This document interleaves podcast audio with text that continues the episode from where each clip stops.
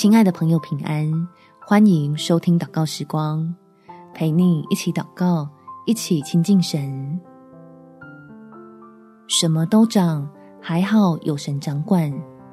在诗篇第十二篇第五节，耶和华说：“因为困苦人的冤屈和贫穷人的叹息，我现在要起来，把他安置在他所切慕的稳妥之地。”来到神施恩的宝座前，倾诉心里的苦与无奈。在他怀中，你我不是可怜的小老百姓，而是属乎于神的百姓，能够领受他信使的供应，经历他在旷野开道路的大能大力。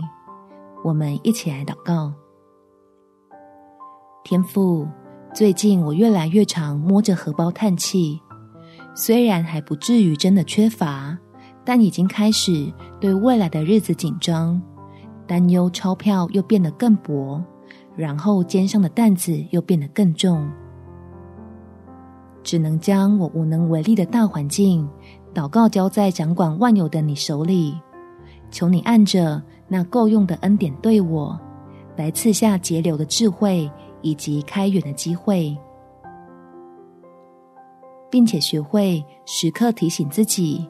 要多仰望，乐意帮助的天父，才不会白白的劳碌。手所栽种的都可以得到保护，好能踩着相信的步伐欢喜度日，跟随你到切慕的稳妥之地。感谢天父垂听我的祷告，奉主耶稣基督的圣名祈求，阿们。每天早上三分钟，陪你用祷告。